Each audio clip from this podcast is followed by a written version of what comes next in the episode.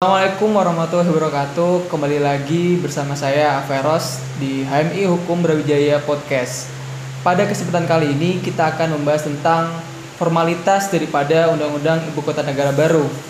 Nah, tentu sebenarnya ketika kita membahas eh, perpindahan ibu kota, sebenarnya banyak faktor yang bisa kita bahas terkait dengan produk hukumnya, kemudian pendanaannya, masa transisinya. Nah, namun untuk eh, membatasi diskusi kita kali ini, kita hanya akan membahas terkait dengan formalitas daripada eh, Undang-Undang Ibu Kota Negara Baru tersebut. Untuk membahas hal tersebut, telah saya telah ditemani oleh saudara saya Trian Marfiansyah. Gimana kabar Mas Trian? Baik baik. Mas. Feros gimana kabar? Alhamdulillah baik. Sekarang eh, lagi aktif di mana saja?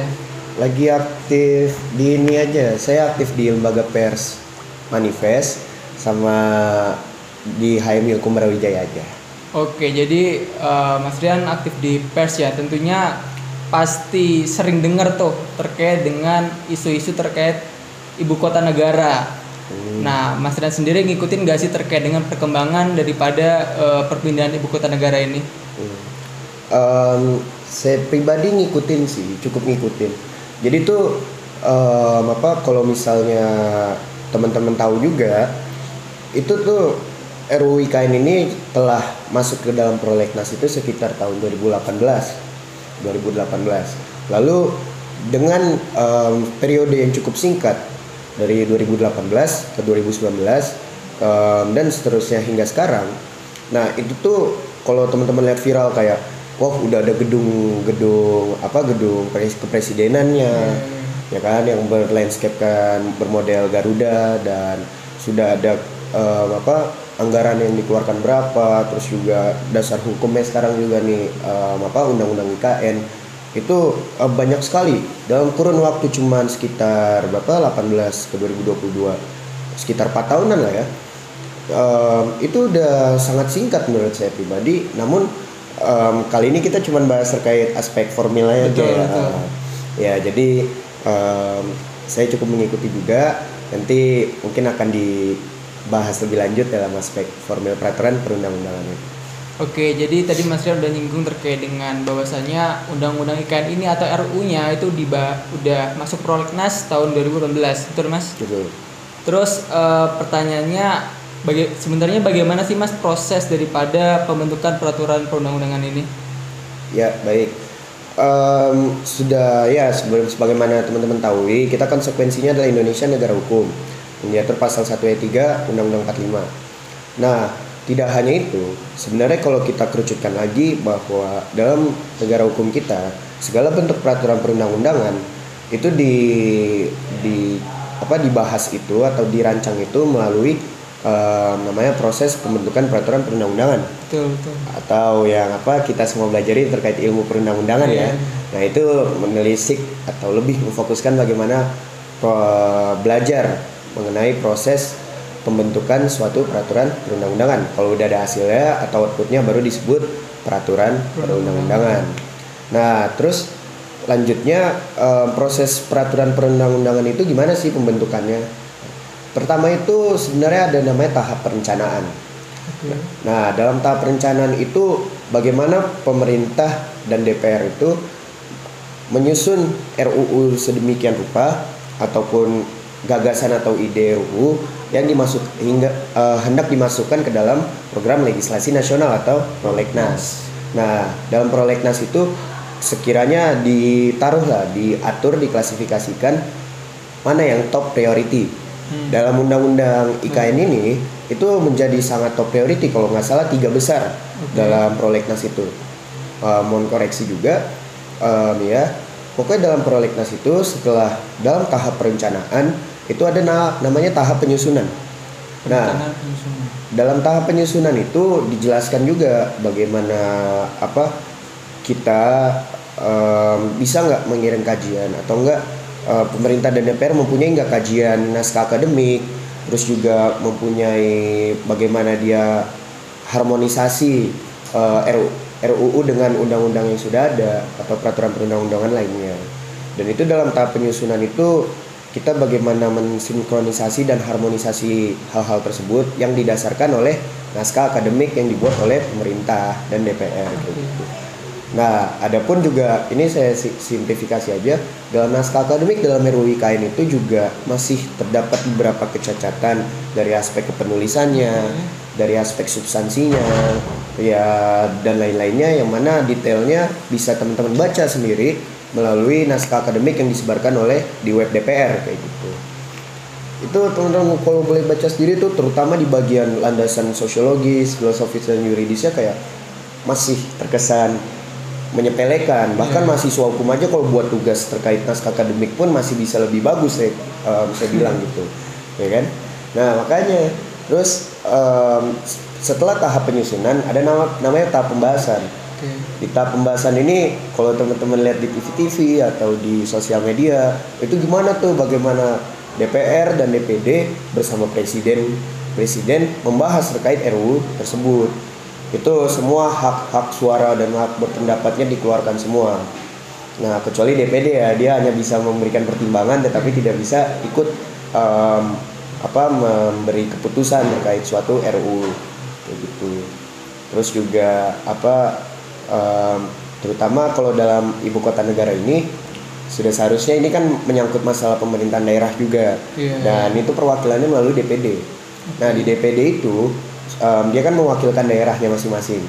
Nah ini DPD itu hanya bisa istilahnya memberikan pertimbangan lo ini lo um, kondisi faktual di um, pasir gitu. Yeah.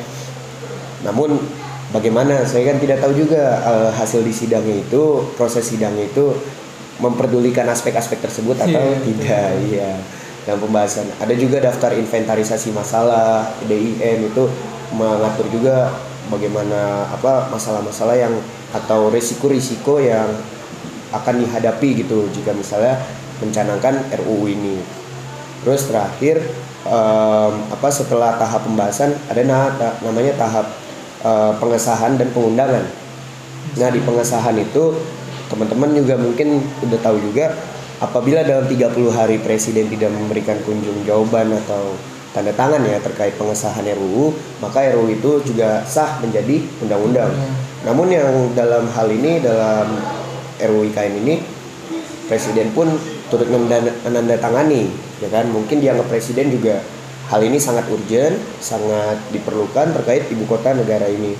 Padahal nyatanya dalam apa prosesnya itu mengalami beberapa masalah, beberapa aspek formil yang kurang, bahkan kurangnya melibatkan partisipasi masyarakat dalam prosesnya dan lain-lain itu masih patut diragukan gitu. Um, terkait ini bagaimana sih pemerintah dan DPR itu um, ke depan eh sorry uh, dalam proses penyusunannya dan semangat yang dibawa ke depannya itu sebenarnya memperdulikan masyarakat sih atau tidak gitu lalu di tahap pengundangan ya pengundangan hanya disebarluaskan lah mungkin teman-teman sudah tahu dalam lembaran berita negara itu.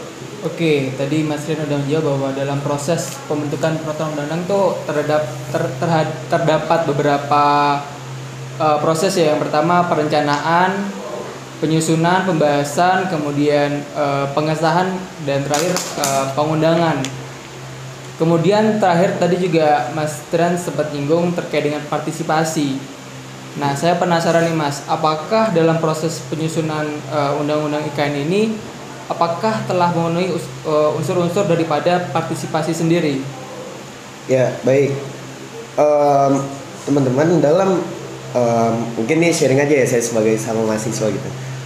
Dalam ilmu perundang-undangan um, yang saya berlandaskan dalam apa bukunya Prof Maria Farida juga dan Undang-Undang P3 atau Undang-Undang 12 tahun 2011 sebagaimana diperbarui dalam Undang-Undang 15 tahun 2019 tentang pembentukan peraturan perundang-undangan. Um, dalam pasal 5 itu dijelaskan bagaimana asas formil asas yang harus dipenuhi dalam aspek formil dalam pembentukan peraturan perundang-undangan. Kalau pasal 6 itu materi muatan, kalau pasal 7 itu hierarki ya. Ya. Nah, dalam pasal 5 itu dijelaskan salah satu asasnya adalah asas um, keterbukaan Nah, asas keterbukaan ini juga di bahkan dielaborasikan lebih lanjut dalam pasal 96 Undang-Undang Aku dan juga dijelaskan lagi dalam lampiran satu lampiran duanya terkait bagaimana partisipasi masyarakat. Nah, terus gimana sih maksudnya partisipasi masyarakat itu? Jadi dalam proses pembentukan peraturan perundang-undangan, um, dielaborasikan melalui kajian-kajian naskah akademik itu, tidak hanya um, kita kayak mengacu sumber-sumber dari internet hmm. ataupun dari para badan badan-badan pemerintah dan lain-lainnya, tetapi juga memperdulikan masyarakat. Nah itu harus diadakannya semacam kayak survei Terus ada juga diadakannya semacam sosialisasi, semacam audiensi. Bahkan kalau sekarang zaman digital beberapa di beberapa daerah itu melakukannya melalui media digital, melalui Zoom conference dan lain-lain. Nah, itu dalam rangka apa? Mengumpulkan, menghimpun dan juga mengklasifikasikan aspirasi masyarakat. Iya, iya. Aspirasi masyarakat. Kayak contoh undang-undang IKN ini sebenarnya masyarakat setuju nggak sih terhadap adanya ini? karena ada berbagai aspek sebagaimana apa saya baca-baca juga itu banyak sekali uh, ternyata undang-undang IKN ini berpotensi merusak seperti lingkungan di Kalimantan um, seperti hutan-hutannya yang dipaksa harus di apa dipotong-potong di di apa di Tebang. ditebang dialih fungsi ya kan? Sehingga akhirnya um, padahal kalau secara lingkungan Kalimantan ini salah satu penyumbang oksigen terbesar ya. Nggak hanya di Indonesia tetapi di dunia sebenarnya. Ya, ya. terus itu dari aspek lingkungan. Dan dari eh, konsekuensi dari hutan juga itu juga ada hutan adat sementara adat itu sudah diakui oleh um, pemerintah bahwa adat sudah berdiri ada sebelum adanya negara nah makanya ini sebenarnya keberpihakannya di mana pemerintah ini terkait ya, ya. apa eksistensi masyarakat adat Terus juga ada lagi terkait um, kalau nggak salah itu saya baca juga dan diskusi juga terkait masalah air. Nah, konsekuensinya kalau misalnya banyak sekali gedung di daerah situ, nanti air-air yang mengalir potensi tercemar oleh sampah-sampah limbah-limbah masyarakat, limbah-limbah yang dihasilkan oleh hasil rapat-rapat atau gimana ya. iya, iya kan itu jadi kasihan sungai-sungai yang bersih mengalir di Kalimantan.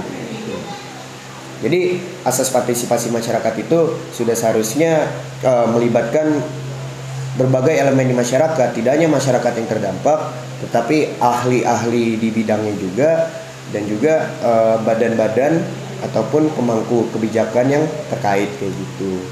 Jadi lebih komprehensif, jadi kita lebih tahu lebih banyak landasannya, lebih banyak dasarnya. Ini kalau mau buat undang-undang nggak boleh sembarangan kayak gitu.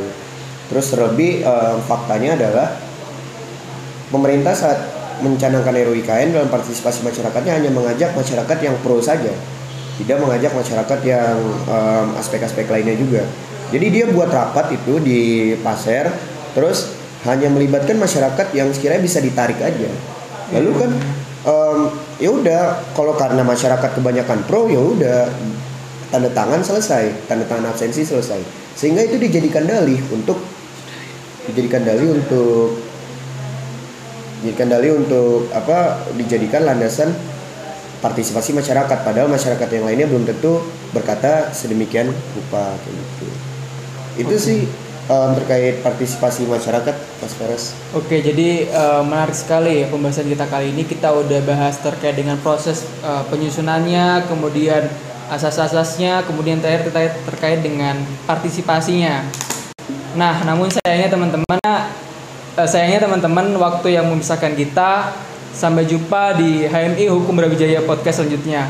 Bye bye.